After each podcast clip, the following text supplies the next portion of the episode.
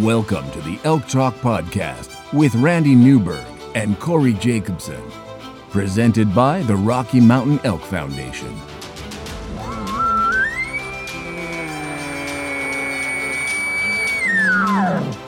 The goal is what little you and I know about elk hunting, we share with people.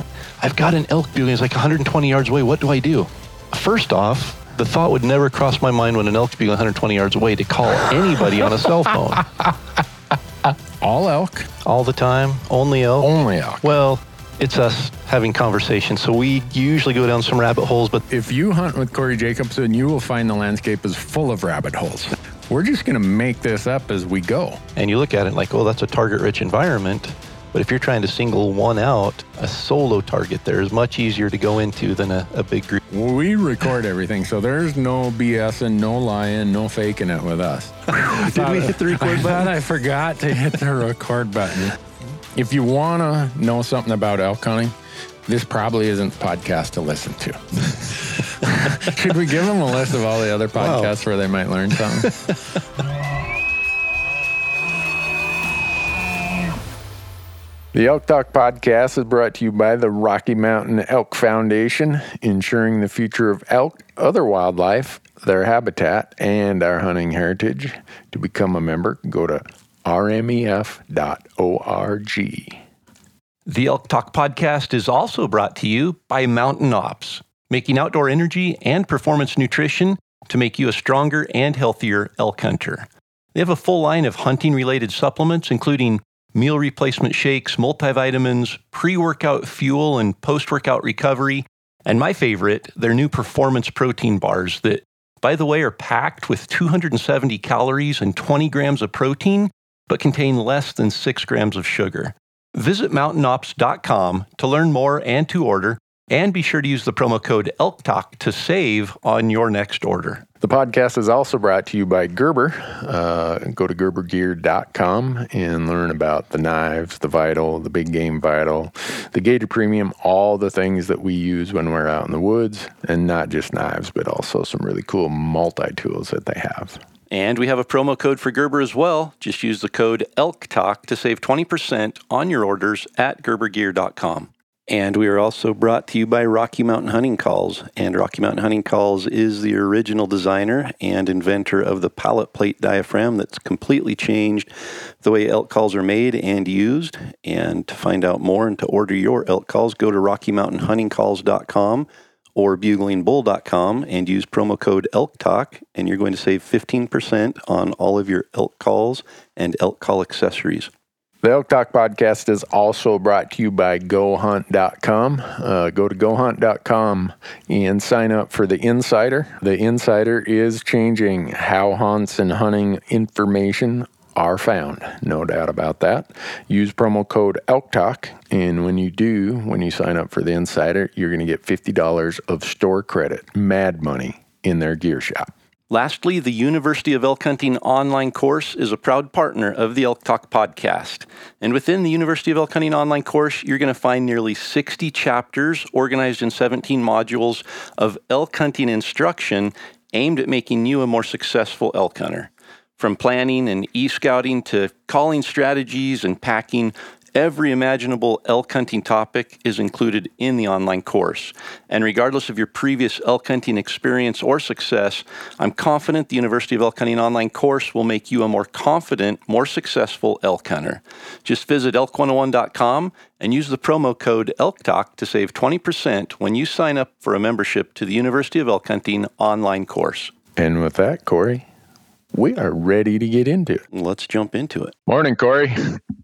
Good morning, Randy. How's how's things in Bozeman, Montana? Smoky. You guys sending Is all it? that smoke to us?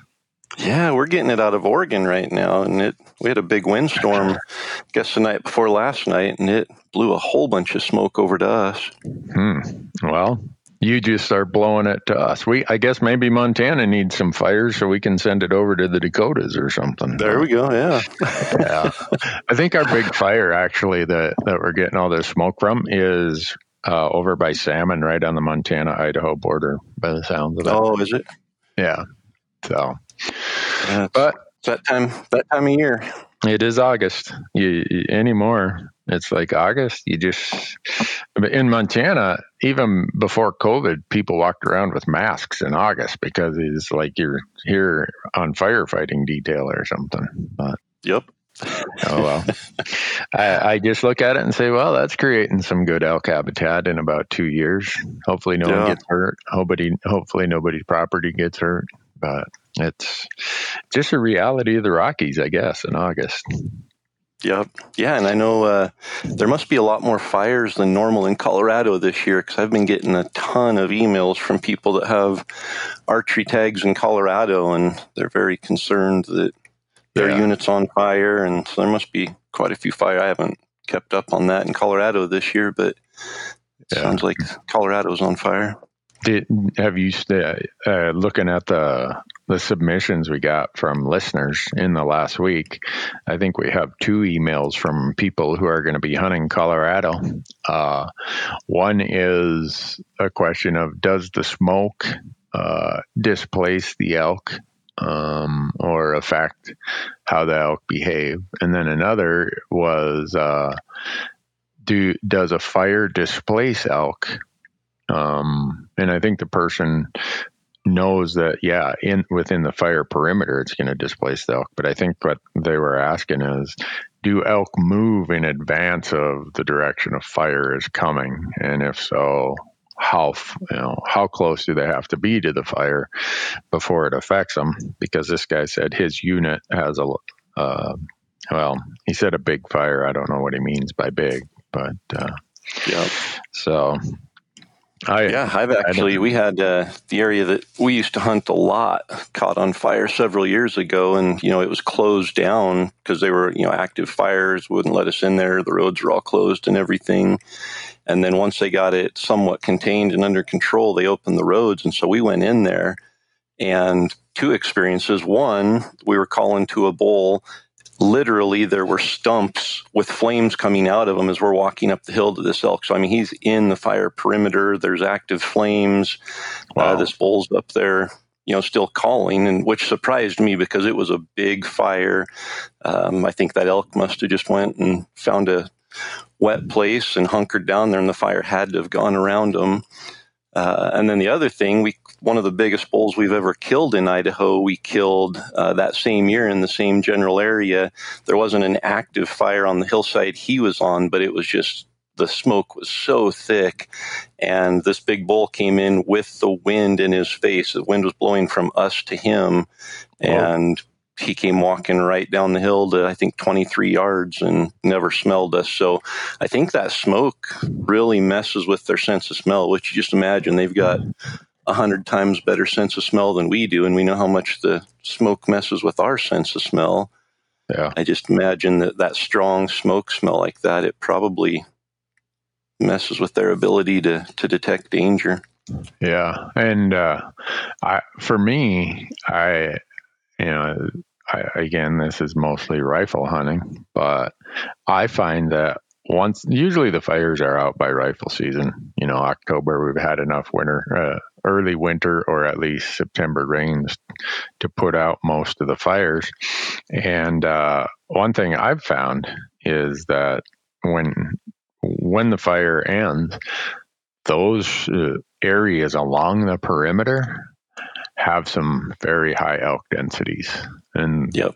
I mean, that's why people say, Newberg, you're always hunting burns. Well, I'm not hunting burns per se.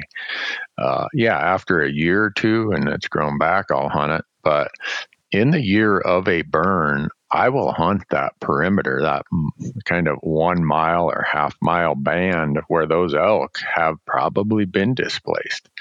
And right on those edges, there's such perfect habitat. If you get a little bit of September rain, like you were talking, it'll start greening up.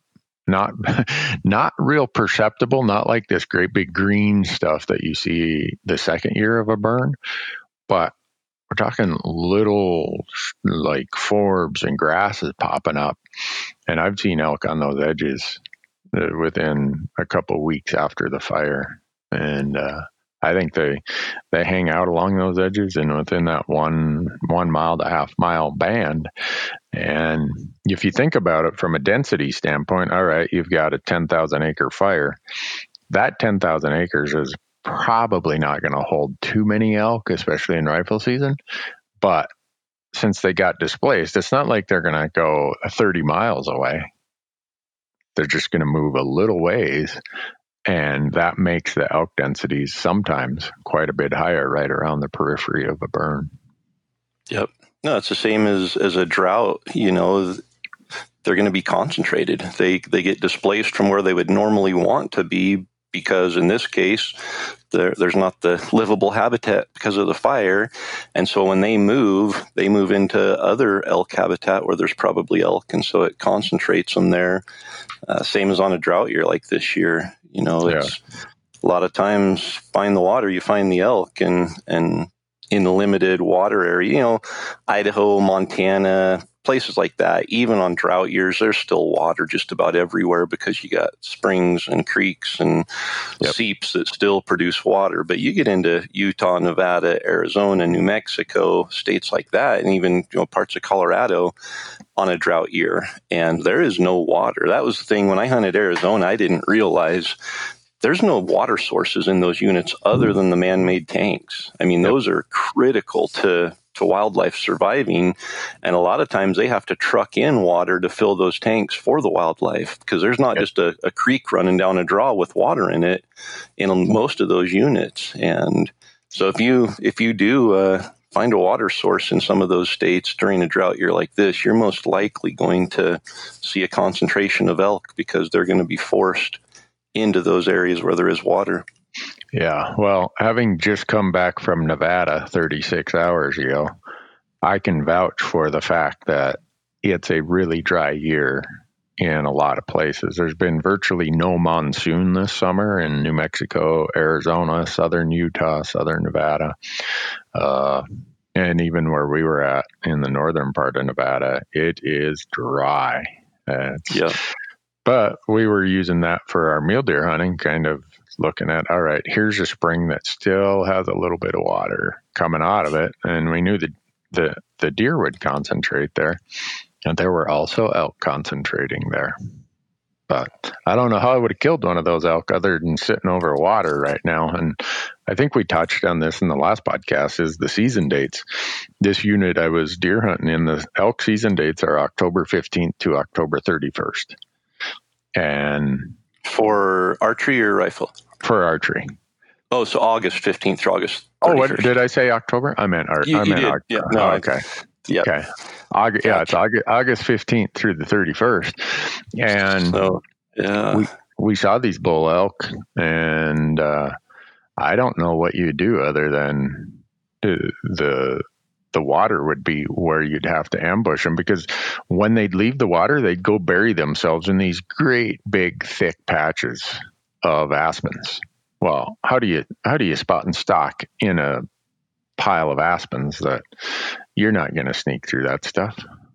Yep. They'll hear you coming for forever. Yeah, so, it's not like a mule deer that might bed out on a, you know, open hillside with a rock outcropping or underneath a mahogany or patch of sagebrush in the shade there and give you an yeah. opportunity to stalk in.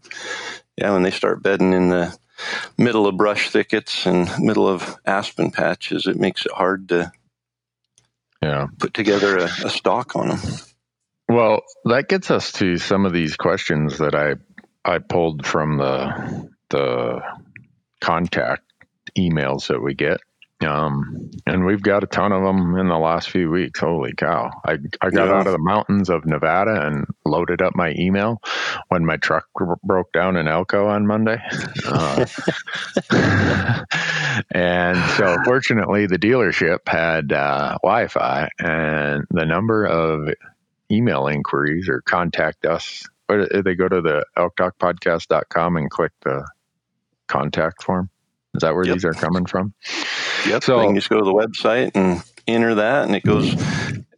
Both you and I end up getting it somehow through the yeah. advancement of technology and yeah and we do read them I, I know we say that a lot but we don't get to respond to all of them and probably don't get to answer a, even a fraction of them but we do read all of them and the ones that stand out you know for like this time of year where we're going to talk about some of those topics that are fitting on the calendar right now yeah, and uh, when I went through them, like always, I try to categorize them in general topics, and and uh, some of the questions were about calling tactics, both from a strategy and a tactic standpoint, general strategies and specific tactics in a dry year. Uh, what kind of things do you do differently? Because last year was a very relative to the norm was a wet year, so.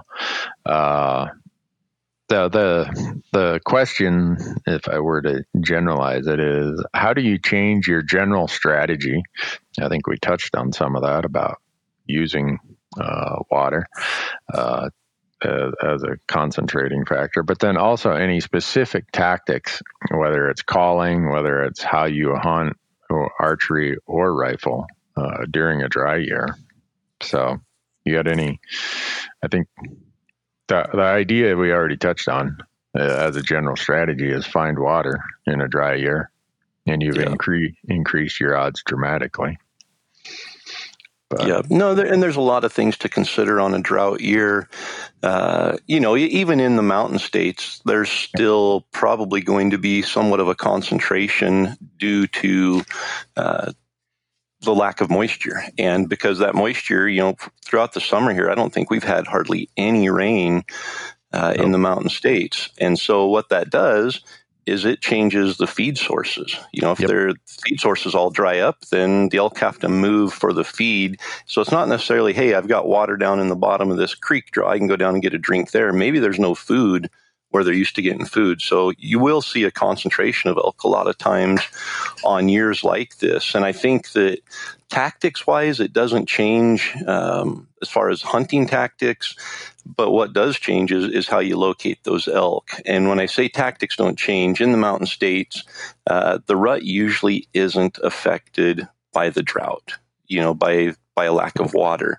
You get into some of those desert states though, and the rut will actually be muted considerably. It will be, you know, be a huge decrease in the intensity of the rut.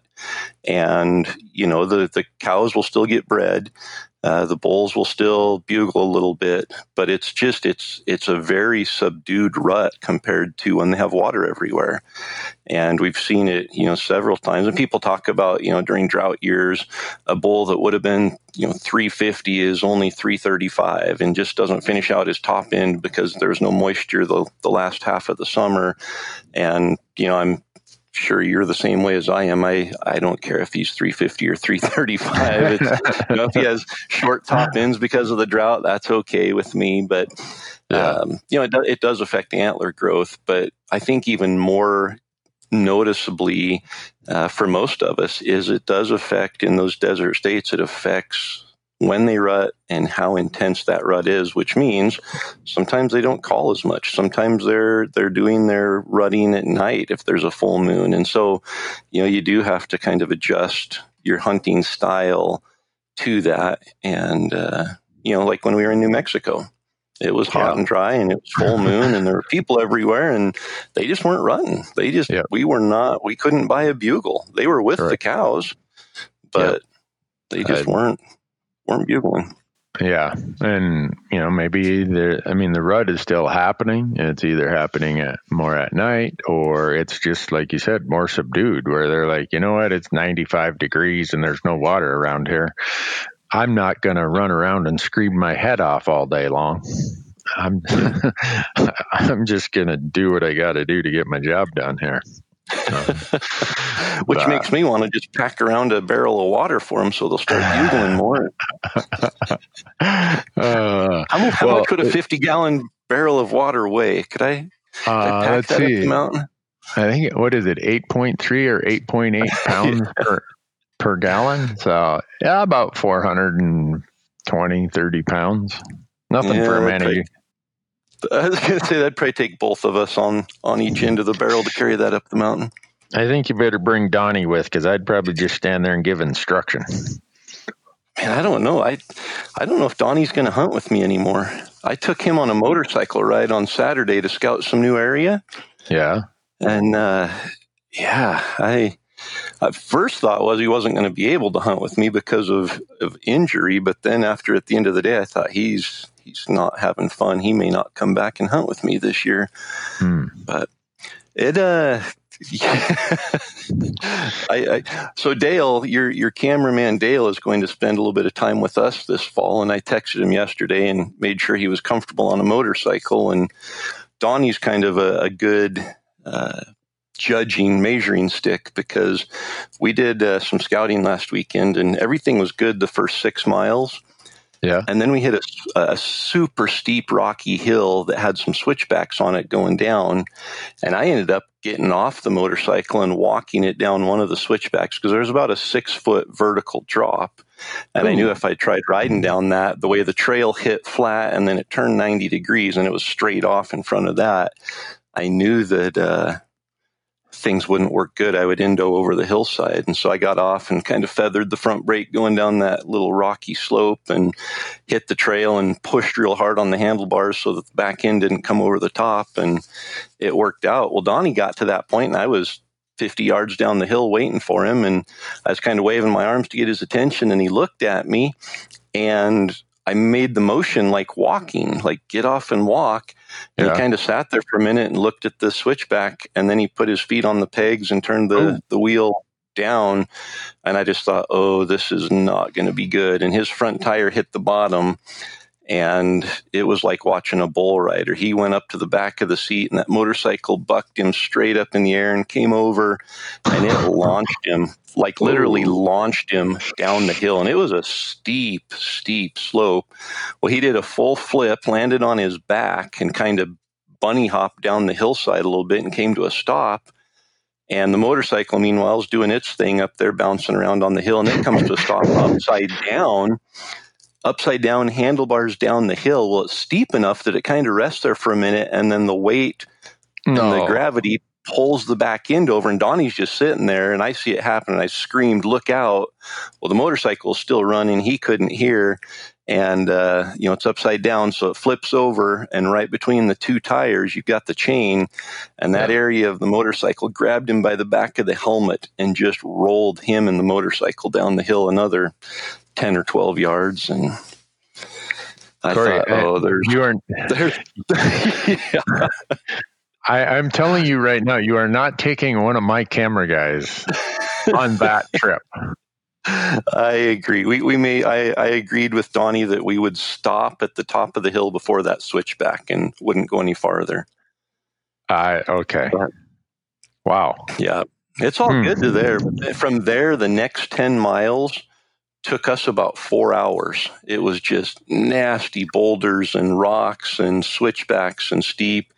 And we got to the end where it came back out on the road. We made a 26 mile loop, and uh, there was no physical possible way you could ride that trail backwards. Huh. I, so, uh, yeah. Your cameraman's I'm, safe. Dale, Dale's safe with us. We won't take him on anything like that. All right, because and I say that because I need him for the rest of the season. You know, I've I've got four camera guys, but they're all slotted and scheduled at certain places and certain times. So yeah, you, we might not be friends if you hurt my camera guy doing something like that. So well, the good news is we need him after that too, because he's going to go to Oregon with us after that. So I will. Yeah. Uh, I'll have. I'll have special interest in his safety as well. Okay. Yeah. He, I asked him, I said, uh, how handy are you on a motorcycle? And like most 30 some year old guys, he's like, I got it. I'm thinking to myself, okay. And uh, hope you don't come back looking like a hockey player because you lost your eight front teeth or something. Uh, I, I thought you'd be more worried about the camera gear than the cameraman, but well, you, you those guys, have, you do have some compassion those camera guys break so much gear. My, my these two three thousand dollar cameras we buy, they're like disposables with them. That's what I just go into B and H Photo and say reorder, reorder, and so uh, so They're Yeah, like those I- disposable cameras you dial. You know, you used to have the dial for those that remember when we had film on cameras. You you Yep. dial it and you get 24 of them, and sometimes you get 25 or 26 because the roll of film was a little bit longer. And then you just take it in and drop it off to get exposed, and you go pick up the pictures, and they throw the camera away. So Yeah. No, I I say that my uh, camera crew could break a logging chain with a rubber hammer.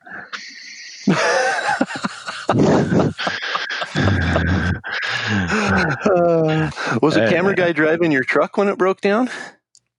Uh, no. Oh, I, I I'm trying to think of how I could blame him for that.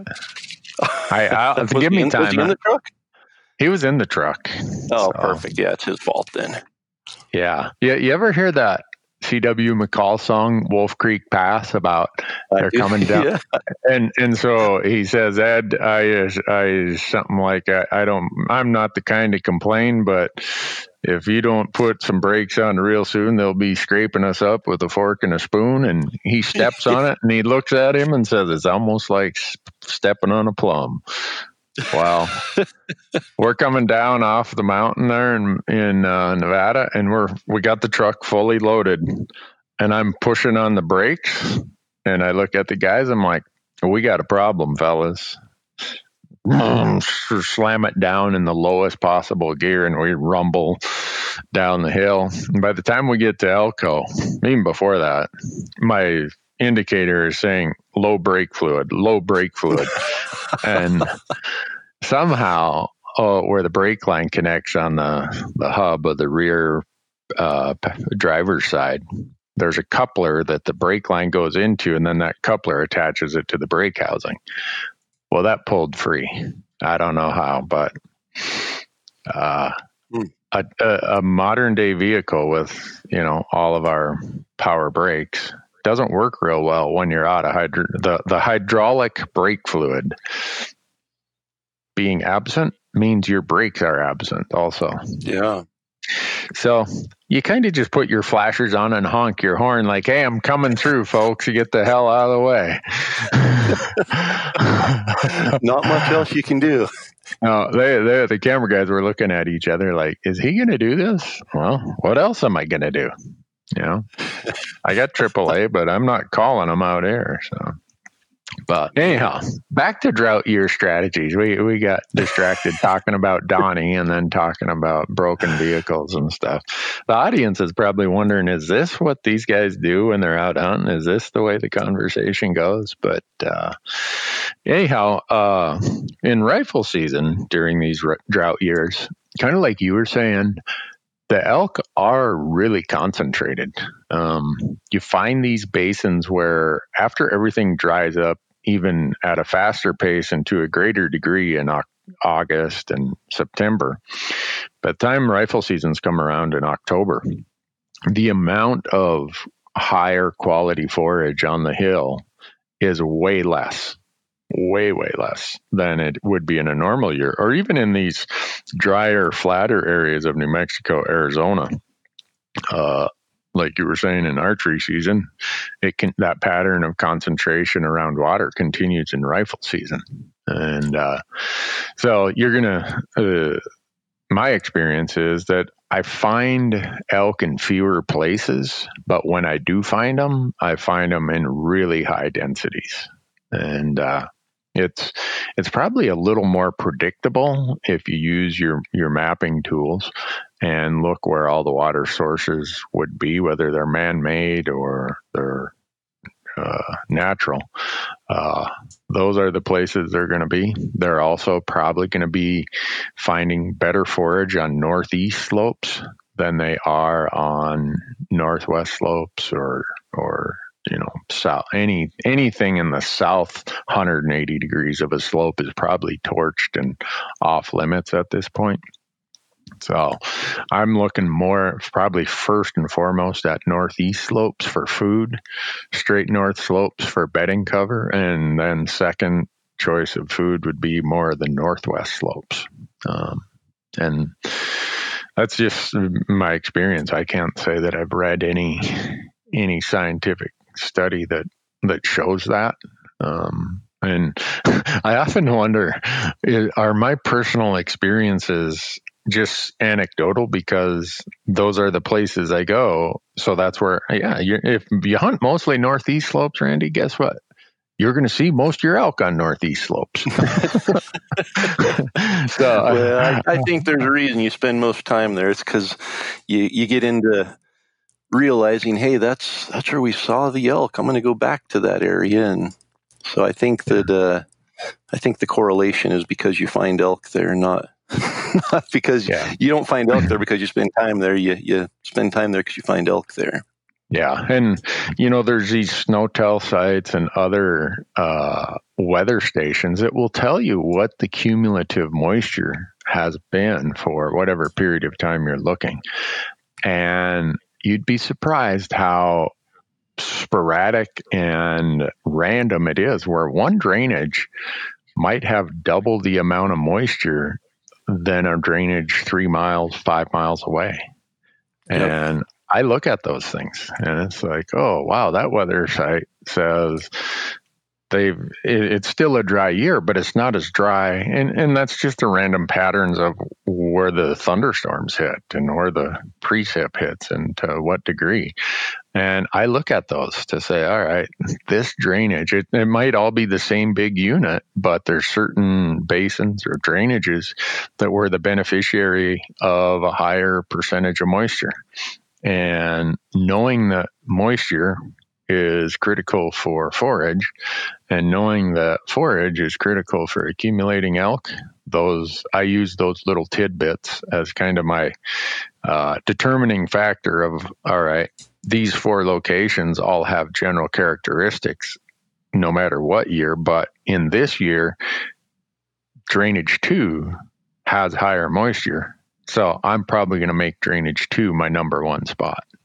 So yep can't say it always works, but as a general rule, uh, it seems to put us in in elk during rifle season when uh, compared to a wetter year when they're definitely far more dispersed across the landscape. And when you do find them, you're finding smaller groups of cows, or even the, the bulls are, all right, there's four in this bachelor group, and there's a pair over here. Whereas in these really dry years, sometimes you'll find a bachelor group of six or eight. Um, and so back to my point of you find them in fewer locations, but when you find them in these drought years, you usually, usually find them in larger groups and higher densities in the areas that they are in. Yep. Have you? Uh, I mean, we talk about water and everything, and I just, mm-hmm. You know, I I really feel the elk will definitely be concentrated, but what are your thoughts on on the feed sources being a critical part of that due to a lack of moisture and and creating a lack of quality feed? Yeah, I, I think it's uh, it's kind of the same. Where, especially if you're cow elk hunting, uh, the cows are they know where the best feed is. They are so selective; they will find the best feed, and it's going to concentrate them in these locations. Uh, but then you get later in the year when you're hunting a post rut or a late season pattern and the bulls are looking for sanctuary. Well, they seek out sanctuaries that have the best food right nearby. In other words, within a few hundred yards, because they don't want to be moving very far because they understand that old Fred, you know, he went on a on a roundabout last year looking for food, and uh, someone gave him the victory lap down to the Forest Service campground there. uh, so they figure that out, and their sanctuary locations are probably going to change a little bit. Or the places they're going to go hang out to get through the post rut period when the majority of hunting pressure is in the on the public lands. Uh, and so, uh, again, I whatever unit it is, I'll have 20 spots identified as potential sanctuaries in these post rut and late season hunts. But in a drought year, there's going to be four or five of them that really grab my attention because they're in places where either there was more more moisture than the other spots, or it's uh, just a drainage that has a year-round spring that never seems to dry up well, that kind of uh, a spring like that also means there's probably more uh, uh, surface type or close to the surface water and it's going to be a greener, lusher drainage. And so, if there's a sanctuary and a drainage like that, that bulls prefer, they're going to use that in a drought year more than they are one of these sanctuaries that's far away from everything else where the spring only runs in wet years or the the moisture patterns have left that other sanctuary pretty dry and, and barren of any type of forage. Uh, they're going to use the one that has forage because the job of an elk, of a bull elk on public land in the post rut period is twofold. One, avoid hunters. And so they know where to do that. But yet they got to start at least keeping their nutritional plane level. They can't continue to lose weight like they have the previous five or six weeks in the peak of the rut. So they are looking for places where they can put on the feed bag and try to reserve or conserve what remaining fat they might have. So um, I know none of that is super specific and it's rather general, but when you start looking at enough of these places, the other thing you can do is uh, I go to a lot of the uh, reports when, when they issue or uh, analyze grazing allotments on national forests, let's say, uh, they have to discuss the competition the domestic livestock on that allotment would have with native wildlife, normally elk, you know, or mule deer. And a lot of times in there, they discuss what those forages are in wet years and in dry years. So if one of those studies about that allotment, uh, and they're hard to find, but if you are good with Google, you'll find them. Uh, it'll say, and some of these are also just general, not for a specific allotment, but for a forest who's putting together their forest management plan or BLM, the, the, the range officers, the conservation officers will have this information that there are difference in what the preferred preferred food sources are in dry years versus wet years.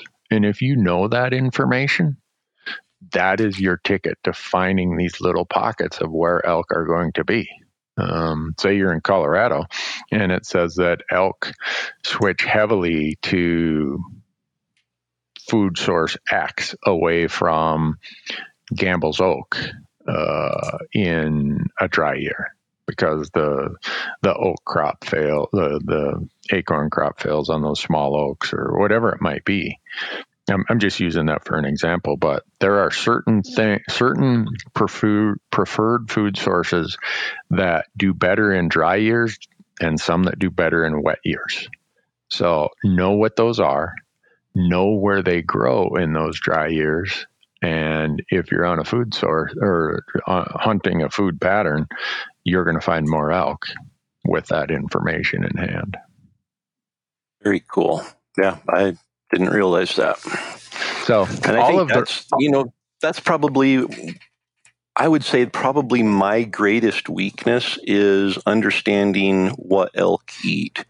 And we get a lot of questions, you know, from people saying, "Hey, we'd love to have a biologist on. What what do elk eat? What's their food source?" And it changes so much from yeah. unit to unit, even within states, that it's hard to to say, you know, to do a podcast on, "Hey, here's what elk are looking for." We'd have to get a biologist from you know each state to come on to talk intelligently about it because it is so different but yep. that is uh, that is one thing that I really struggle with is knowing the exact feed sources that they're eating at different times of the year yeah, I mean that's a you give a great example. If you had uh, an Idaho biologist, you'd need one who could tell you what the food sources are in the panhandle of Idaho because it's a completely different habitat type versus one who is a biologist down in the Owyhee uh, southwest part of the state, which is desert, you know, Great Basin type country, versus one in southeast Idaho. So when we get that question and we're somewhat general in our answer, it's just because it, it's so varied. And so for me, I always try to give people the the tools of how to find that information. And yep. it's it's a lot of reading, it's a lot of research, and some usually you go down five or six uh, documents that you think might help. Only to find there's of all those five or six documents, only one of them really has anything worthwhile. Well, then you read what it says based on the study, and there might be three preferred food sources. Okay, then you got to say, are those food sources abundant in drought years, in wet years? Does it not matter what the moisture pattern is? Where do they grow? Certain soil types? Do they grow at certain elevation bands? Um, stuff like that. One thing I find is a general rule, and this gets back to a video we just released today on our YouTube channel about how I use the new 3D mapping system from GoHunt is they have these elevation bands that you can click on. So it just highlights certain elevation bands and you kind of eliminate the rest of it. So in a drought year, I know that a post rut pattern is just about always going to happen in the transition range between summer and winter range. Well, that's a pretty big, you know, let's use Colorado. that might be a 4,000 foot band of, of difference from 11.5 to 7,500. Well, where in that 1,000 or 4,000 feet of elevation band is it? Okay. I know it's a drought year. So I know that the likelihood is the elk are going to be even lower because that, there's going to be more forage there. There's more cover to keep the vegetation from drying up as earlier. Uh, sometimes the springs are, are located lower. So it, you kind of have to look at those things and, and do your best to analyze. All right, if it is a drought year and, and maybe someone has a different experience where in a drought year, no, they're higher but my experience is in a drought year they're they're lower and closer to the winter range I click on those bands and say, all right, instead of looking from 9,000 to 11.5 or, or from 75 to 11.5, I'm just going to look from 75 to 9,000. So now I've been able to isolate my e scouting to even a narrower band. And so those those are just general things that you find in doing all this research and I I wish there was a shortcut to that. Um, maybe that's something we add to the University of Elk Hunting course if we can. Yeah.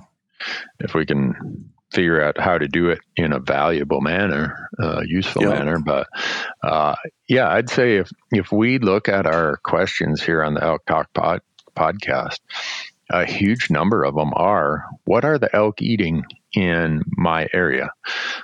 Well, uh, that depends on are you going to hunt low or are you going to hunt high? Uh, is it a drought year? Is it a wet year? Um, you know, yeah, the, because uh, like go use New Mexico and Arizona. Uh, there are certain, I would say those two states, and to some degree Nevada, Utah, maybe Colorado, are super susceptible and highly impacted by the strength of the monsoon season in July and August. Yep. Well, the grasses there that are dependent upon those monsoons might not grow. So the elk have to shift to other food sources. Well, what are other food sources in those areas? Okay, in Arizona, I know there's a lot of cliff rose, and they will eat on that. They prefer to eat it as one of their winter forages, but they might have to shift to it earlier. Um, so, what does that do to how they move across the landscape and where you're going to find them? So, there's certain grasses in New Mexico. Uh, there, there, I'd say New Mexico has some of uh, some of those forests, like the Gila and the Lincoln and other national forests, are uh, have amazing research out there about what happens to their forage in uh, certain moisture patterns, and you can again it takes some connecting of the dots uh, none of this is stuff that gets handed to you in a you know a cue card with five bullet points if, if Unfortunately, right. But I, I, I just, you know, if there's one good thing about being a CPA, you get to read a lot of tax law, and yeah, that gets old after a while. So I'll read about the first third of a tax law, and I'll be like, heck with this. I'm going to go do some elk research. I'd rather read about elk forage patterns. and so, you know, all these things I've stumbled across and found over the years has just been a function of my own research and interest and and asking the same questions of myself that we get from these readers. Uh, yep. The uni- the universities a lot of the universities, if you can find the land grant university that has the agricultural school in that state, and usually it's the, you know, Montana State University, uh, Oregon State University, or uh, usually University the, of Idaho. Yeah, yeah, whatever it is. Uh, those universities have access and have public information from all of the you know PhD and master's projects that students have done, and and then within their own university, they get a lot of funding for their ag schools.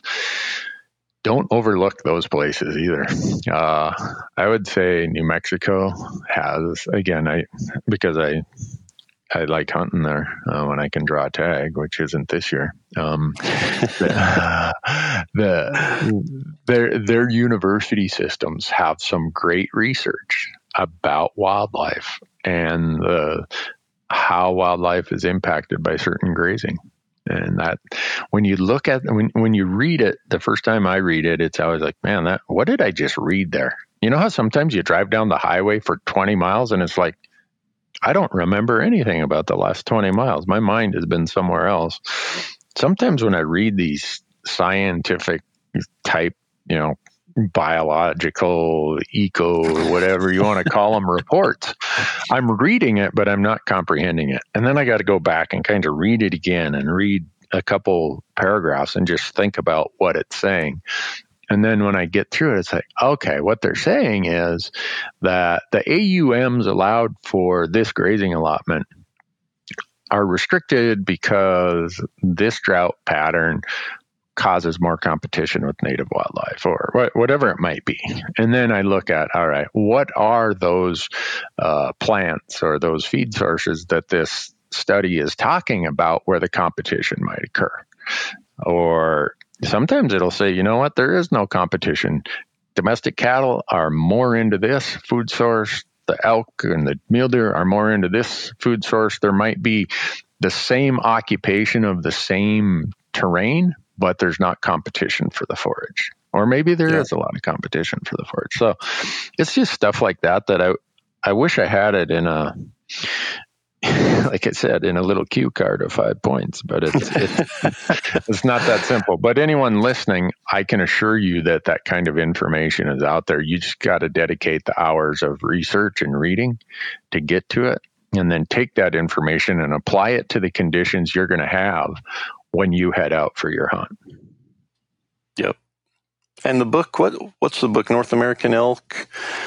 Uh, oh yeah, the Elk and Elk Ecology by Jack Ward yeah. Thomas. Yeah, yeah which but, we we sold them out. We we started talking about it on here. Completely sold out anywhere that had that book. There's no longer available. I actually sent an email to the uh, the publisher and said, "Hey, is this going to be back out?" And they said, "We don't have plans to to print any more of these." And I said, "What if we paid for the printing of them? Because I know we can sell them." Right. And I never heard back from them, so I don't know why they don't want to print that book. But in that book, there is uh, there's information on elk forage, uh, what they yep. eat. You know, it's it's more general I mean, it's mm-hmm. very specific, but it doesn't cover each individual state necessarily. But right. man, you want to talk about reading on elk ecology and habitat that will glaze your eyes over and make your brain go numb. there is more information in there, scientific information about elk and what they eat and where they live and what they do and how the rut happens and. It's yep. like, oh, we're, we're, we're way complicating this for me. My mind needs it on a cue card with five bullet points. Uh, but that, I, I talked to Chris Smith, who used to work for Montana Fish, Wildlife, and Parks. He's now at the Wildlife Management Institute. And he emailed me. He's like, Randy, quit telling people about this book. We're out of print and we don't have any plans. I said, Chris, I want to buy the rights to it. He's like, yeah, I don't think we'll do that. And he did tell me they are considering making it a digital uh, Ooh. publication. I don't know if that means audio or just, you know, you can download it, but it would be about five terabytes of a download. So you might have to send them your hard drive and say, here, load it on my hard drive and mail the hard drive back to me as big as it is. But the, the, the value I've found in that book is after reading it a few times, I started following the pattern of how Jack Ward Thomas and all the, the contributors to, to that masterpiece take information sort out what's relevant to elk and then apply it to elk. And following kind of their processes of doing that is what's helped me in my own independent research of trying to find this information specific to the area that I'll have the tag. Yep. And that, and that's just it. There's good generalized guidelines that can be applied, but you still, like you said, it's just you can't get a checklist of here you're going to Colorado unit, whatever. Here's what you need to know. This is their feed source. This is the calling tactics. This is the weather. It just it doesn't happen like that. But there are resources that will help you solve that that puzzle. And that book yeah. is great. There is some good stuff in there, but it's it's not impossible to get. It's on uh, Amazon. The 1982 uh, version of it is on Amazon for $295. If you want the updated one uh, that's more recently updated, it starts at $865 on Amazon. So and everybody blames me for that. You know, you used to be able to buy this on Amazon for 35 bucks. I'm like, oh, I'm sorry, I'm not the one. Uh, you give me the publishing rights to that book, and I'll have it available to anyone who wants to buy it. Yep. But anyhow, uh, we we spent a lot of time on drought and how it affects things. Considering we have five general points we want to cover, and we spent the first 45 minutes on the first one, I don't know what we're going to do for the rest of them. People are going to have to, we're going to have to give them an advance warning in, in the intro. Hey, for this one, bring a lunch because you're going to be here for a while. and they're all listening right now going, I wish you would have put that in the intro. Yeah. uh, so well, let's, let's uh, yeah, I was gonna say let's let's maybe pick a couple of these that maybe relate mm-hmm. to each other, and we can yeah go into Here, those. Here's one I think, and I'm gonna serve this up to you because you did such a great job last time talking about August early season elk strategies and tactics. Uh, hopefully, this one, this next one, will be somewhat relevant time wise to the upcoming what I call the pre rut phase, which is that first, I don't know, seven to ten days of September that I call pre rut. It's it's a really rapid period of transition where elk go from their summer pattern to peak rut in a short period of time. Yep. Uh, so the, a bunch of the questions were what what is the behavior of bulls during that early September period? And how do you what what's your calling strategy uh, if there is a general answer to that, or maybe you want to get into the specifics of what do you do differently in that er, early September period compared to what you do in August versus what you do in mid to late September? Yeah, and it's again, take all this with a grain of salt because it changes by area and by weather patterns and, and all of that. But in a nutshell, like we talked in the last episode, uh, in August, especially you know mid August through late August, those bulls are separating from their from their bachelor groups. Uh, you've got, and you'll find there will be bulls hanging out together the first week of September sometime. You know, young raghorns, uh, they might not go into a solo staging area, uh, they're still they might be hanging out with the herd. They might be with with the cows, and they might start bugling early, thinking they're the herd bull this year. Uh, but for the most part, the the more mature bulls are going to split up from their bachelor groups during that time frame. They're going to go to to what I call a staging area, the bull's bedroom. He's just by himself. He wants left alone. He's uh, starting to get irritable. He's, you know, a lot like us as elk hunters during that same period of time. elk season's getting close. We want left alone. We want to go out into our man cave and go through our gear. Uh, we don't want to be bothered. And uh, so, anyway, they, they go into that area. They're rubbing their antlers. I saw some really cool video on Instagram today of a bull this year rubbing rubbing the velvet off, and uh, they're rubbing the velvet off. They're uh, they're just not moving far they're staging, they're getting ready for the rut. Uh, and then as you get into that first week of September, you know, the, the first through the seventh, let's even go to the 10th, first to the 10th. Okay. And it's kind of, you know, it, it's the early season to pre rut transition there. And during that time, I would use a lot of the same tactics uh, that we discussed in the last episode. Those bulls are still, a lot of them are going to be in their bedrooms. They're going to be solo. Uh, they're going to be even more aggressive. They're going to be even more vocal. And finding an elk, a mature bull during this time, is probably my favorite time to target a mature bull if I'm going to call him in, just because really? they haven't got with the cows yet. Um, and and again, if we're talking Arizona, those big bulls probably aren't talking at all during that first week of September. Hmm. Um, they're probably not hanging out with cows during that first week of September. But you come to Idaho or Wyoming or Montana, and they're starting to think about the rut. There, there may be a couple cows that are coming into estrus a little early.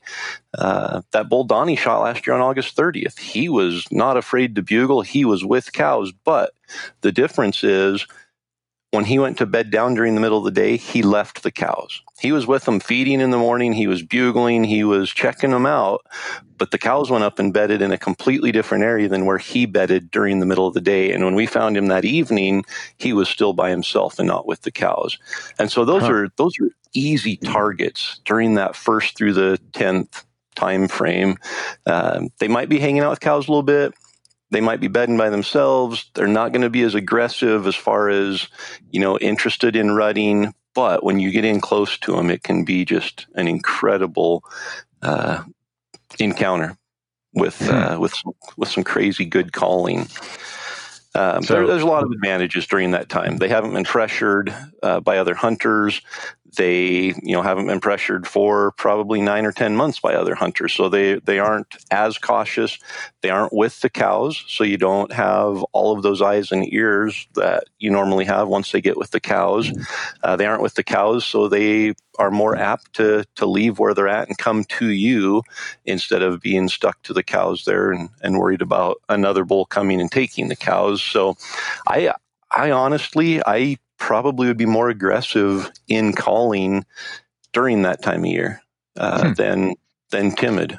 So aggressive meaning more bugles and less cow calls. Uh, not necessarily. Uh, last year, you know, August 30th, I used cow calls all day long on that bull, and he was just slow coming up the hill. And I knew that we were we were running out of time uh, it was the the wind with the thermals were going to switch any minute, and I knew we had to kind of escalate that and get him in quicker. Uh, so I switched. I, I used cow calls all day, and he was coming up the hill to the cow calls, but I think he was just feeding his way up the hill. I think he just hmm. thought that I was the cows that he'd been hanging out with all day, and he was coming back up to to feed with them. And so he bugled back at one point. He was probably 150, 200 yards away.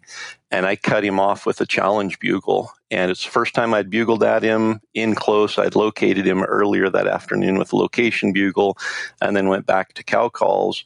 And we got in close and I hammered him with that challenge bugle. And he was in Donnie's shooting lane, I don't know, 30 or 40 seconds later. Wow. Hmm. so, so, you know, again, it's you, you, just picture in your mind what's going on. Here's this mature bull. He's by himself. He's bedded by himself. He knows the rut's coming, but it's not there yet. He hears some cows up the hill, so he's going to go up and check them out. And he gets up there and he's talking to the cows. He's bugling his way up there, not in any hurry, not thinking, "Hey, the rut's happening." And then all of a sudden, another bull is standing right there between him and the cows and he talks to the cows and then this other bull screams at him he's like whoa, buddy, you're you're awful close to my bedroom. I was hanging out with them this morning.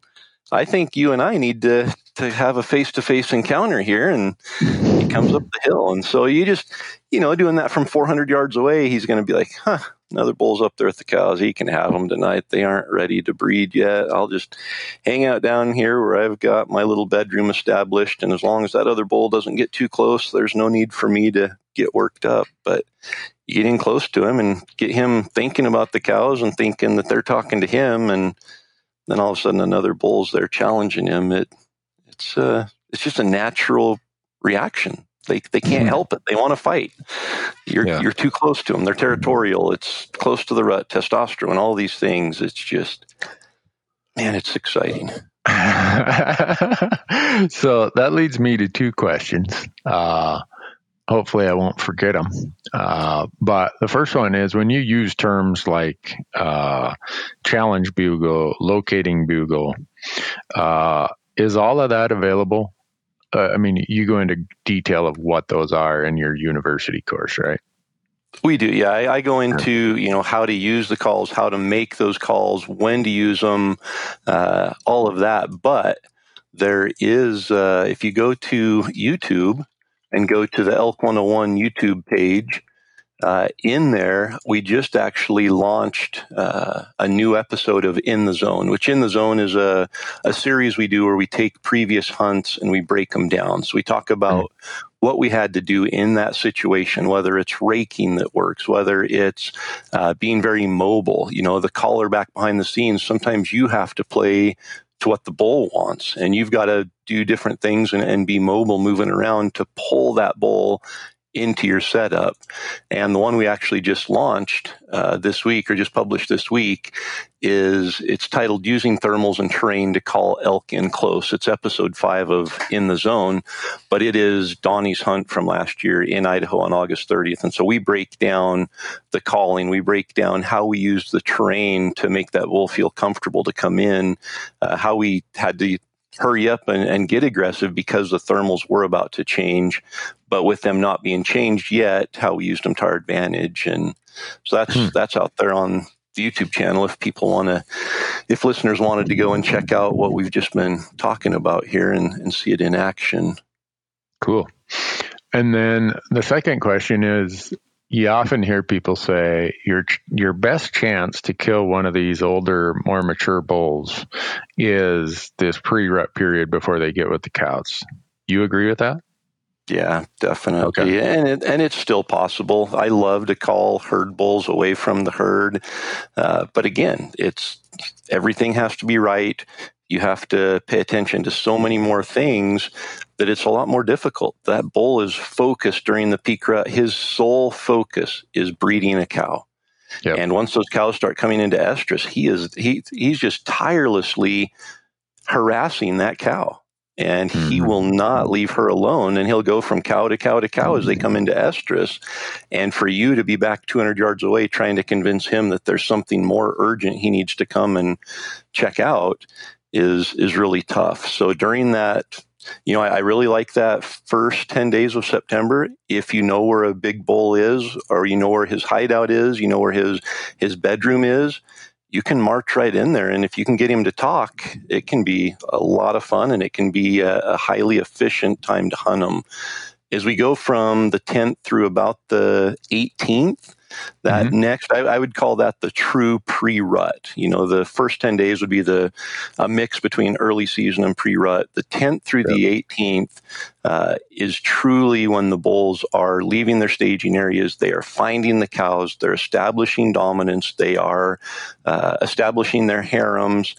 They are very aggressive. They're getting more vocal, and during that time is a great time to to hunt those more mature herd bulls as well, as well as the younger bulls who have been hanging out with the cows for the previous 10 days thinking, hey, I'm a herd bull.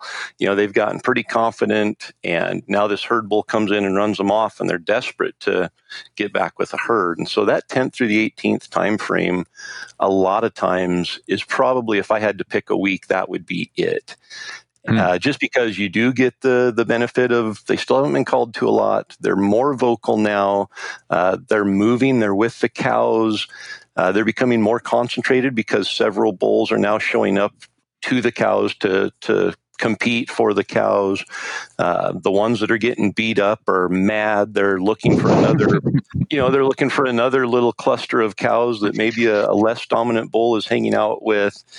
Uh, several years ago, we killed three elk in a 24 hour period within 100 yards of each other. And I think it was on the 16th, 17th, somewhere right in there. And it was that exact situation. All the cows had spent their summer right here. And overnight, all of these mature bulls show up and they're competing for these cows.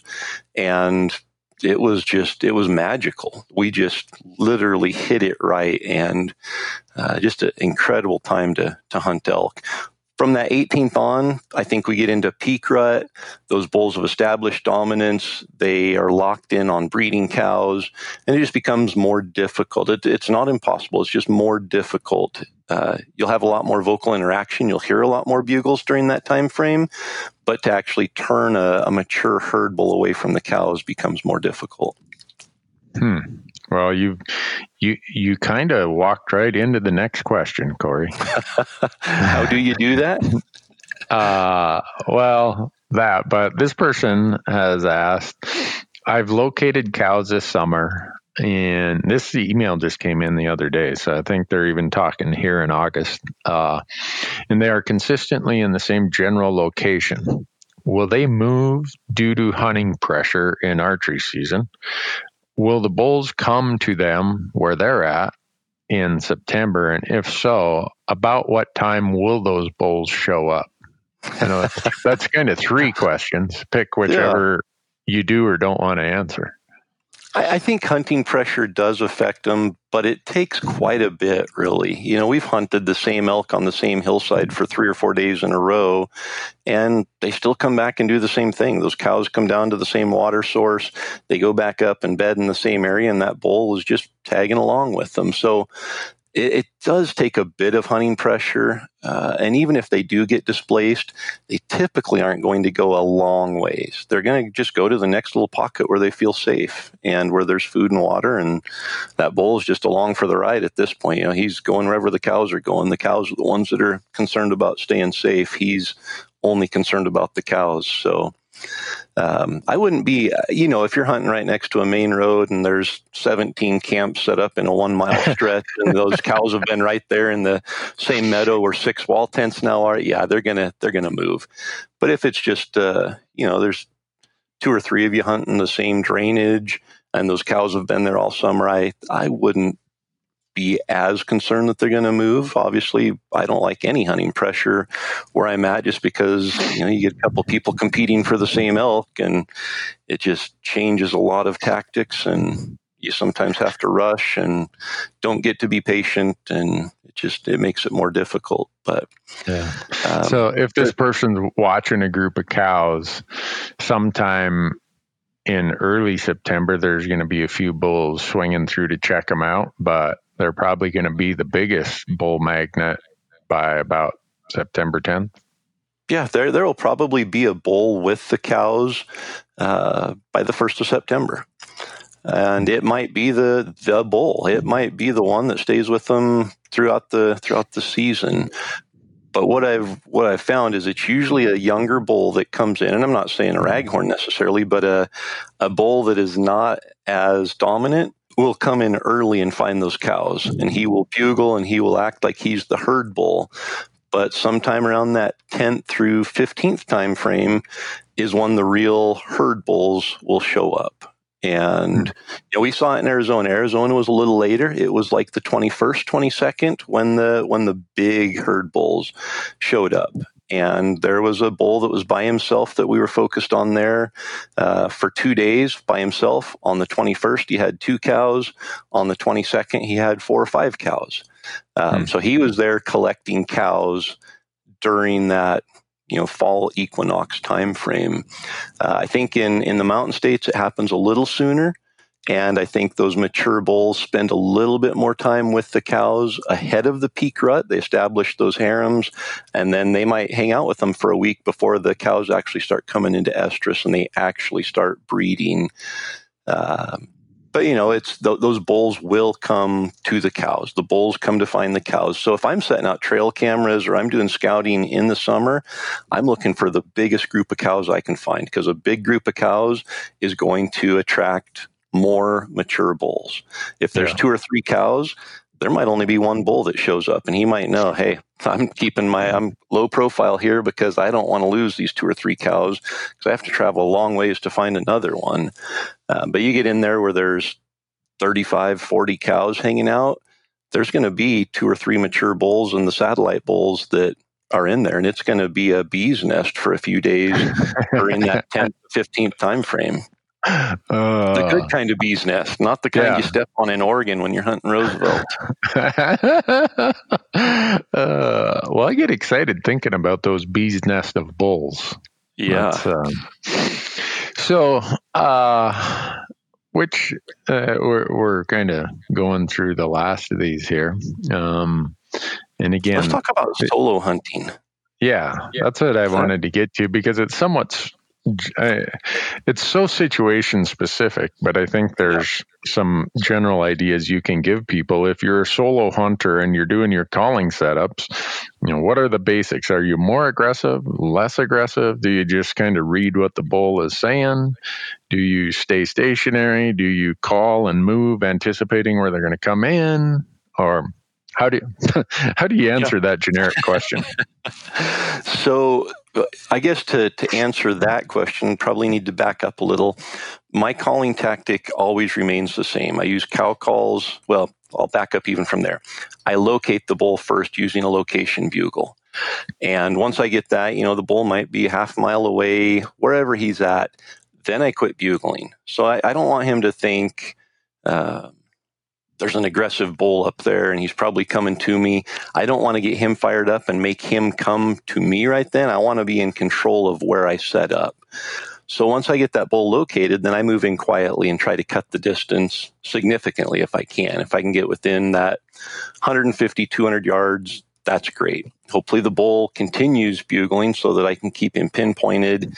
Uh, if not, I might have to locate bugle again as I move in just to be able to say, okay, he's definitely on this side of the draw, or no, he's around on that bench, you know, and, and pinpoint where he's at. Uh, but once I start moving in close, I'm going quiet, and I want the I want the advantage of getting in and finding that perfect setup. I don't want that bull to come running to me and me be in a in a bad setup because the setup is so critical when you're calling an elk, and it'll be even more critical when we talk about uh, solo tactics. But that that setup I'm looking for is if I have a caller and I'm the shooter. If I have a caller, I'm going to put that caller behind me. And the reason we want him behind, and, and, you know, people always ask, you want him 40 yards, 60 yards, 100 yards. The terrain is going to dictate that. That setup that we're going into is going to dictate that.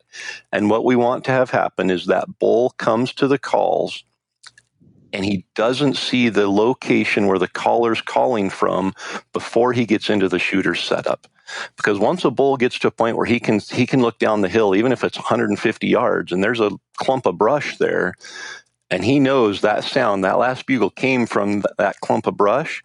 If he gets there and doesn't see an elk, he's probably going to stand there and hang up. And we talk about, you know, the hang up all the time. And that's mm-hmm. why a lot of times that bull will get to a point he can see where the calling is coming from and he doesn't see an elk and he's like, eh, something's not right. And so he'll stand there. He's not nervous. He's not going to leave necessarily, but he'll stand there and look down the hill until he sees an elk. And a lot of times you'll get that nervous bark from an elk where he'll bark a couple times because he's frustrated. He's like, I hear you calling, but I don't see you. And I'm, mm-hmm. I'm frustrated. You need to show yourself. Uh, so it's important when you set up that that caller is able to be in a place where he can pull the bull all the way into the shooter's setup before that bull gets to that point where he can see where the call's coming from. So you, you get that, you get everything set up just right.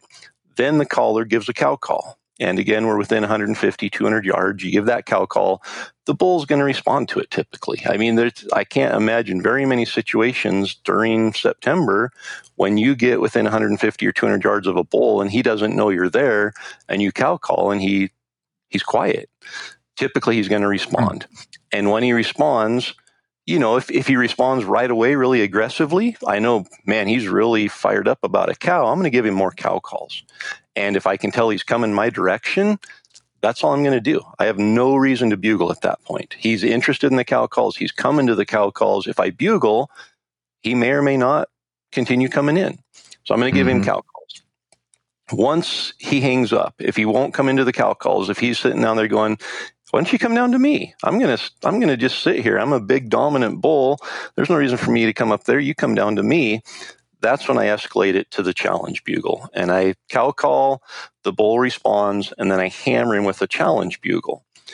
And all of this applies to a two person setup, but it mm-hmm. also applies directly to the solo setup. So if you're hunting by yourself, it's the same thing. The the thing that changes is now you don't have a caller back behind you. So your setup has to be such that the bull has to be close enough to shoot before he can see where the call is coming from. So you want to set hmm. up in a little bit thicker terrain. You want to set up uh, where that bull has to come into 30 yards before he can see the bush that you're calling from. And you know, a lot of times he's going to be frontal. A lot of times, you know, your your shot selection is going to be more difficult when you're hunting by yourself. But there's one thing I found that I use religiously if I'm hunting by myself, and I call it the ventriloquist effect. But you just have to broadcast your bugle or your cow calls somewhere other than right where you're sitting. And hmm. you know, if you take your bugle tube and you turn it behind you and angle it a little bit, and you cow call a little bit softer, it makes that cow call sound like it's 30 yards behind you. And so now that bull doesn't have your exact location pinpointed. He's thinking it's a little bit back farther, and he's going to come into your shooting lane a little bit easier than if you turn the tube right to him and you cow call to him he has you pinpointed within a foot. He knows exactly where you're sitting. And if you muffle it just a little bit and cow call through your tube and, and point it away from the bull, he's not able to pinpoint it as well. And that just gives a, a solo hunter a little bit more of an advantage. The other thing you can do is if you are back in that thicker area and there's a really good opening up ahead of you 20 or 30 yards. You can cow call or bugle from where you're at and then slip ahead really quietly and get up into that opening. Problem with that is is once you're in those close quarters you start moving around and your your chances of bumping that elk or him seeing your movement go way up. So it has to be the right situation to be able to get away with that movement. Hmm. Wow. that makes it a lot harder.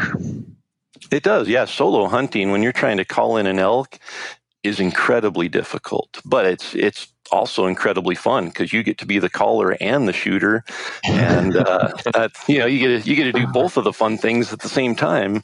Where when you're a caller shooter setup, you know it's it's still I think it's way more efficient to have a two person setup uh, but you do miss out on, you don't get to be there. You get to be the caller, but you don't always get to see the shot. And as the shooter, you got to usually be pretty quiet and be out there and, and not get to engage in that vocalization with the elk. And so there is some, some give and take, a little bit of sacrifice that's made to increase that efficiency. Yeah. Wow. Now, anybody listening to this, if it doesn't work, Call Corey, not me. It'll work. It's uh, guaranteed. Guaranteed, guaranteed, or your money back. Money back. We do have a money back guarantee on this podcast.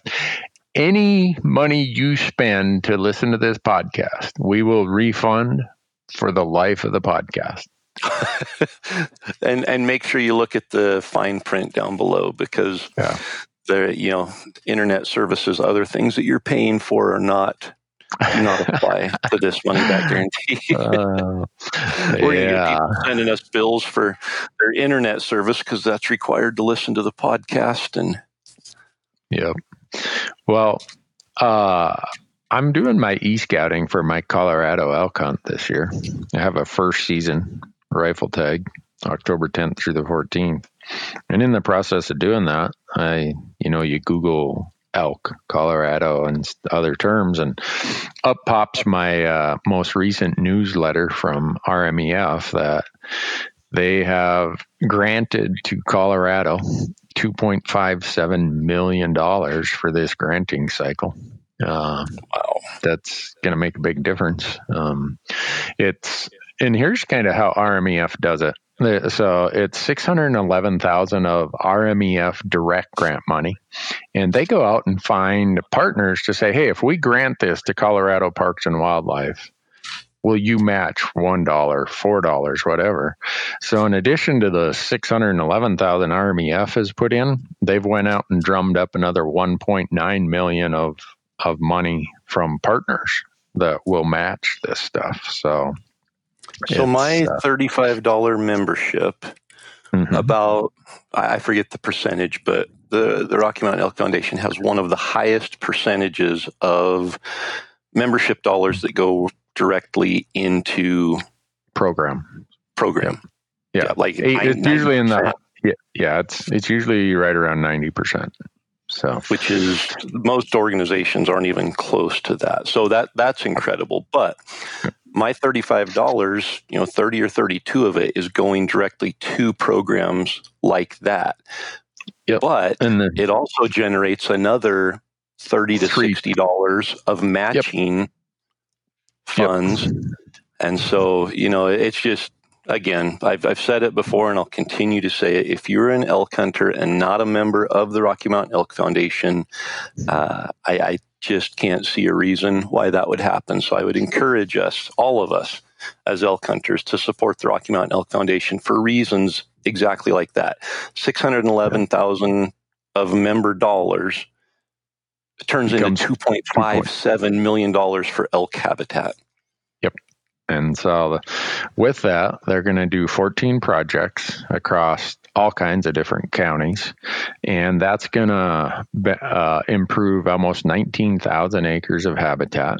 And then a part of it is going to go to uh, funding uh, outreach messaging, information, education about what's now being called Proposition 114, which is the the prop the ballot initiative that is trying to reintroduce or introduce wolves into Colorado. Um, so it's it, you know it's pretty it's hard to say oh that money that's going towards uh, an information and PR campaign related to wolves that that is on the ground work but it's still part of their program work to you know meet their their goal or their mission of to uh, conserve uh, elk, you know, habitat for elk, other wildlife, and our hunting heritage. Um, so, and our hunting heritage is yeah. being uh, being attacked, and the wolf yeah. thing is is definitely a part of that. And yeah, the, yeah, the whole concept great. of of the term ballot biology. I mean, or that that in itself, I think, is is a trend w- w- that does not benefit the scientific management of wild places and wild things. So, can agree but, more. And then they list in here who their project partners are. It's the BLM. It's uh, these national forests: Arapaho National Forest, Gunnison, Medicine Bow Routt, National Forest, San Juan, and the White River National Forest, along with Colorado Parks and Wildlife and the universities in Colorado with their research groups. So, um, pretty cool stuff. And I, I say that because I think it's important when we talk about elk as the focus of this podcast and and we try to give as much helpful information as we can I think it's imperative that we take some of that time and talk about what we can all be doing for elk and other wildlife. And for me, the conduit of using RMEF as the the conduit through which my money, my time, my volunteerism can be leveraged in a way like nowhere else. That's that's why I'm a um, I'm a unapologetic supporter and promoter of. and people will say, Newberg, you're. I mean, you're like the the lapdog for RMEF. You know what? the lapdog. I thought you were going to say the cheerleader or something. Whatever. Lapdog. and, and I make no apologies for it. I am. I know what good they do. I see it every place I go. I and so anyhow, go to rmef.org and become a member if you're not already. Or if you want to upgrade, go ahead and do that. Or if you just want to make a donation because your banquet, your fundraiser got canceled this year, send them some money. Whatever yep. you send them is probably going to get leverage threefold on top of what you donated. So awesome. I'll quit being the lapdog now. You're good. I, I, don't like lapdogs, so but if, if we're going to have a lapdog, that's probably a good organization to. Well, uh, I, I, say that because I'm sitting here looking at my 17 year old white cockapoo that is barely able to stand up, saying, "Will you get off that podcast so I can come and sit on your lap?" Uh, that's that's how lapdog came to my mind. My wife is heading off to Oregon to see her mother and her sister. She's she spent the last 36 hours with me since I got home from Nevada and I think she's like, "Man, that's 36 hours a hard time. I got to get out of here." So when when she leaves, I'm in charge of keeping her dog alive until she gets home. So Man, that's a tall that order. Little, like. it, it is. Uh, that little lapdog better still be breathing by the time she gets home, or uh, my marriage hangs in the balance. And if my marriage hangs in the balance, this podcast is probably hanging in the balance. At least my participation in it. So and elk season in general, man. Oh yeah, my elk season could be done. on this. Man, don't die here, lily dog. Whatever you do, don't die. or if you're going to die, die die when mom gets home. Yeah. oh gosh. Well, have we kept them long enough, Corey? You know, I I hope that everybody is as fired up about elk season as I am right now. Just talking about those bulls bugling and being in their bedrooms and going searching for the cows. I don't I don't know how I can make it 11 more days till opening day. Yeah. Well, uh, you'll have to. You don't have any choice. And I'm going to send Dale to, to remedial mountain or uh, motorbike training before he comes to film you. In my job description, when I hire these guys, I don't tell them they got to be the Brad Lackey, the old uh, supercross guy from the 1980s. It, you know, it, it's not like you got to go to the Brad Lackey course of mountain motorbiking. Gosh, how far back uh, do you have to go to to know who Brad Lackey is? Uh, that's probably about 1980. Okay. That's, I mean, I, I was more the Damon Bradshaw, uh, that that time frame, which you know was later okay. 80s, early 90s, into the oh. 90s, and now I don't even know who it is. But yeah, because I had a 1980 Yamaha 125 Enduro. I think it was the XT or X, uh, whatever it was. I just about killed myself on it one summer. I had it all of about three months and I sold it. It was, wow.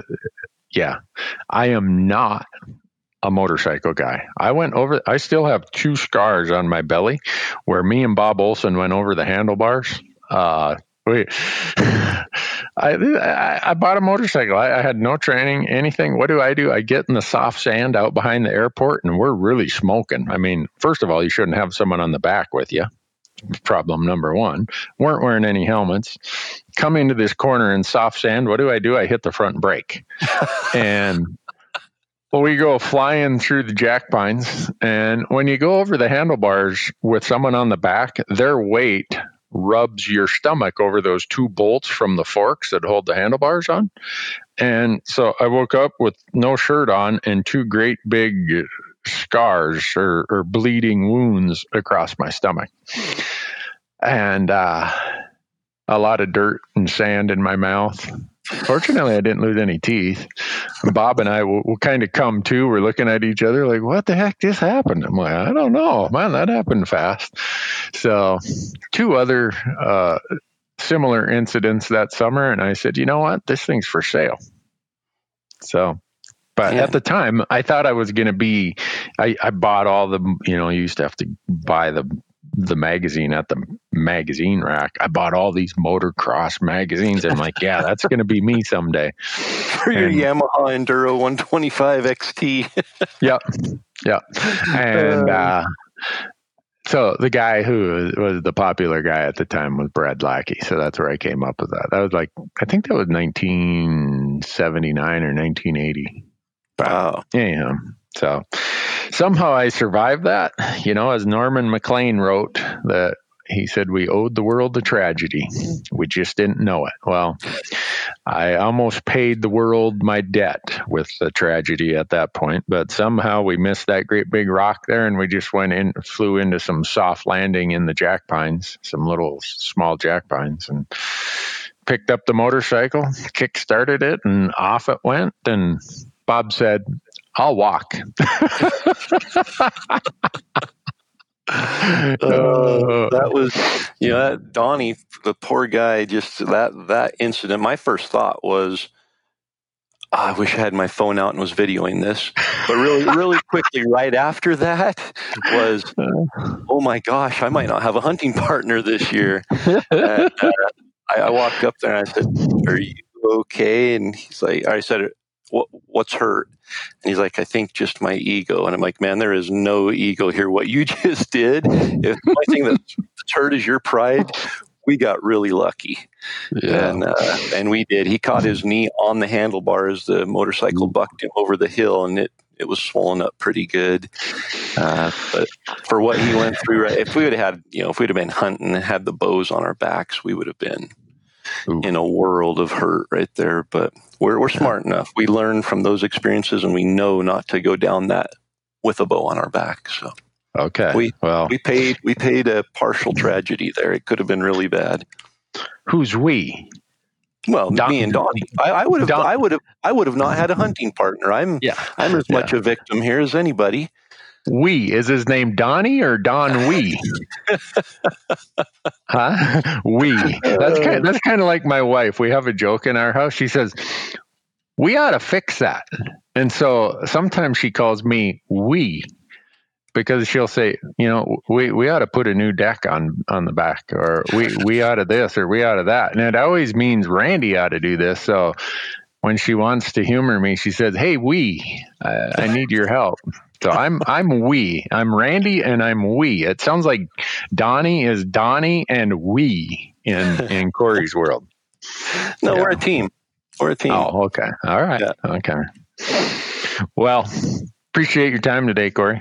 Yeah, thanks for uh, for listening, folks. And uh, if you happen to find yourself out elk hunting before uh, before we get to visit with you again on another episode, good luck and uh, yeah shoot straight, chase the bugles, and September only comes once. So soak it up. That's right. Yeah, don't be cutting firewood in September. No, no, no, no. Cutting, if you're cutting firewood in September, you've lost your man card as far or your hunter card, I guess you call it. You know, we always say man card at our shop because all we have are our guys who work there. And oh, I, I hired uh, uh, a female employee that starts in September. So we won't be able to say man card anymore. We'll have to call it something else. But if you're cutting firewood in September, you've lost your hunter street cred. Yep. How's that? Yep. I look for firewood and I mark them. I, I take note of where they're at. But man, I I do not run a chainsaw in September. No, I don't. I don't run a chainsaw at all anymore. In, unless it gets me back in closer to the elk. But. Yeah, well, yeah, if you got to cut the trees that have blown down in the in the Forest Service road or something. But as we're as we're sitting here, I'm in shorts today. I'm looking at this deep running scar across my thigh, right above my knee, that was from a Jonsered 621 chainsaw. back back when my family made all teenagers were required to work in the woods in the summer, but so we went to the hospital. I got stitched up, and we still made it walleye fishing that afternoon. So it wasn't a total loss. Got to have priorities. Yeah. So when someone says, Randy, why don't you cut firewood? All I do is I slide my pant leg up and point to that big scar above my knee and say, There you go. That's what happens when accountants try to cut you know, run a chainsaw. So. Uh, well, I've uh, I've got half of my winter's wood in already this summer, and that's part of my workout program for elk season. But I am hmm. officially done with firewood until after elk season. I've got all my winter firewood in. It's called natural gas that comes through a little pipe into the house. I turn up the furnace and boom, warms up the house. Uh, just like magic. Yeah. So anyhow, we better uh, let's let's let these could, people go. Sorry, digress and go down rabbit holes for hours here, and we've proved yeah. that for several years now. But yep, yeah. let them go. Good luck this fall, and uh, we'll catch you on the next episode. Thanks, folks. Take care.